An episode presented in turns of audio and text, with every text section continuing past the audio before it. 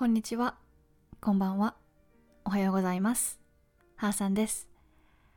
今日は Day3 のはーさんの大丈夫大丈夫にお越しいただきありがとうございます。はい。というわけで Day3 です。皆さん今日はどんな一日をお過ごされたでしょうか？お過ごしになりましたか？はい。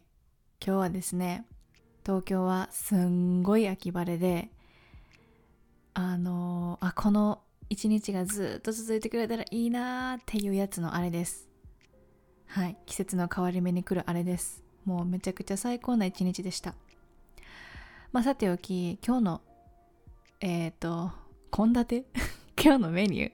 今日の話す内容トピックはですね一つ目に昨日の話した内容の付け足しと次にえっー、カテゴリーとか型にはまるとかいうちょっとことをあ話したいと思ったからそれを話すね。そう。そんな感じで参ります。で昨日は何を話したかっていうとまあ自分の中から湧き上がってきた感情とどうやって向き合うかっていう話をしてでまあ昨日、まあ、今日過ごしてる間に思ったのよ。まあ湧き上がってくることはしょうがないんやけど、まあ、例えばストレスとか悲しみとか未然に防げることもまあできるよねみたいな。だからこの SNS がどこでもあったりとか情報にいつもさらされてるやん。だからまあし仕方ないっちゃ仕方ないんやけど見たくない情報を見ちゃったりするのは。でもある程度自分でオンオフつけれるやんなーと思って。そう。だからまあ自分の中に湧き上がってきた感情をえっ、ー、とミュートする練習も必要なんやけどそれプラス自分に必要な情報をちゃんと自分で選択するオンとオフをつけるってすごい大事やなってめっちゃ思いました。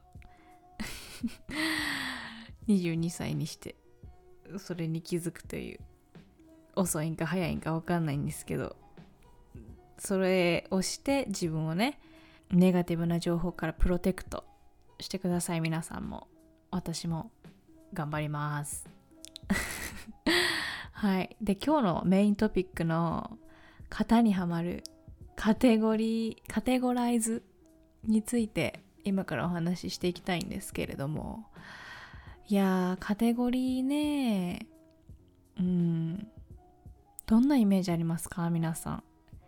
私結構そんないい悪いいいイメージも悪いイメージもなかったんですけどまあなんでこのカテゴリー分けとか型にはまるとかいうことが頭の中に出てきたかっていうとえっ、ー、とポッドキャストでですね以前ポッドキャスト？当時っていうあ日本のラッパーがいるんですね。すごいユニークであのいつも変じゃない。なんていうの？変容してる？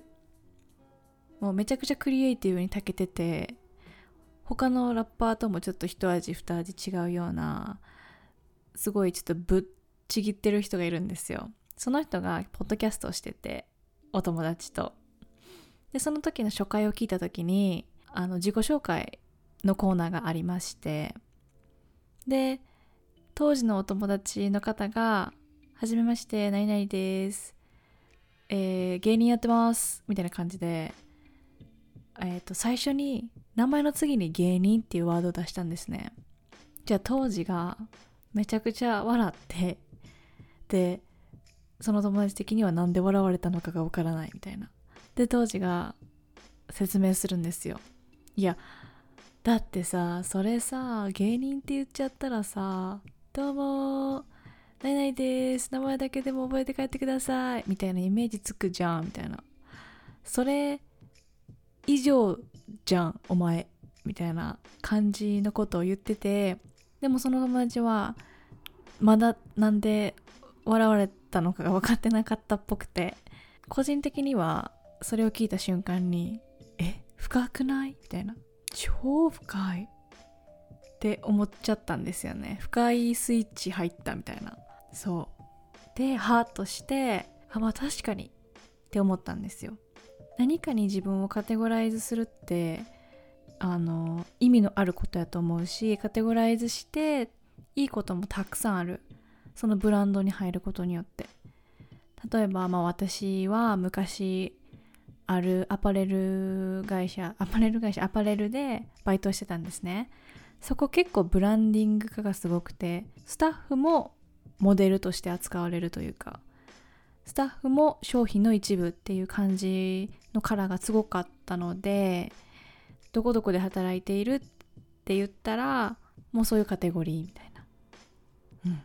まあ、その当時はすごくそのブランドが大好きだったしそこにいる自分も大好きだったのであの何度も思ってなかったしどっちかっていうとベネフィットしか見てなかったんですがまあでも違う側面から見るとそのブランドのイメージん？なんて言ったんやろ。そのブランドのイメージのそのまんまを他の人は受け取るんやなって思いました。私がそれでそのブランドとは真逆な趣味を持っていたとしてもそれはないことになるんだなっていう。ね。結構深くないですか？っていう感じだったんですよね。でまあそう思うと今この時代ってみんななんかいろんなことやってるじゃないですか。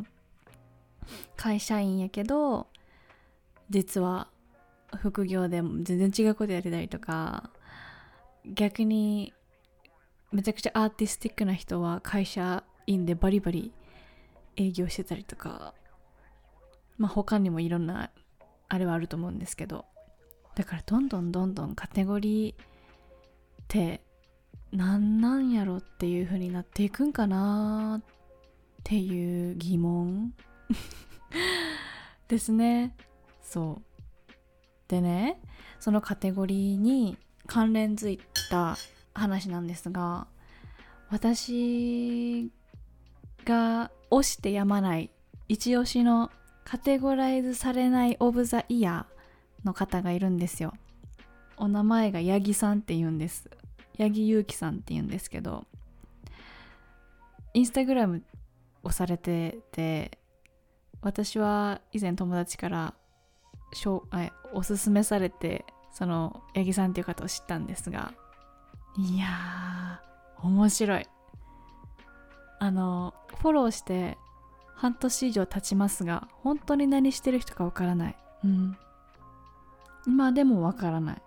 し自分もよくインスタのストーリーとかでいや本当僕何してるかわからないですよね。みたいなことを言ってはる。でね八木さん。いやだから皆さんにも八木さんのストーリー見てほしい。いやめちゃくちゃ面白い。毎朝6時ぐらいに八木さんのストーリーがあるんですよ。絶対毎朝で、まあ、格言じゃないけどなんか八木さんが感じたこととかなんかこうしたらもっと人生楽しくなるんじゃないみたいな。もっとこうやって生きてみなよみたいな感じのあだ ありがたいお言葉が ありがたいお言葉。まあそうあのすごいクリティカルなあ言葉があの書かれてるストーリーが上がるのね。それを毎日毎朝見るのが楽しみで。すごい元気もらえます。で今日の投稿がすごい私的には深いなと思ってちょっと紹介しますね。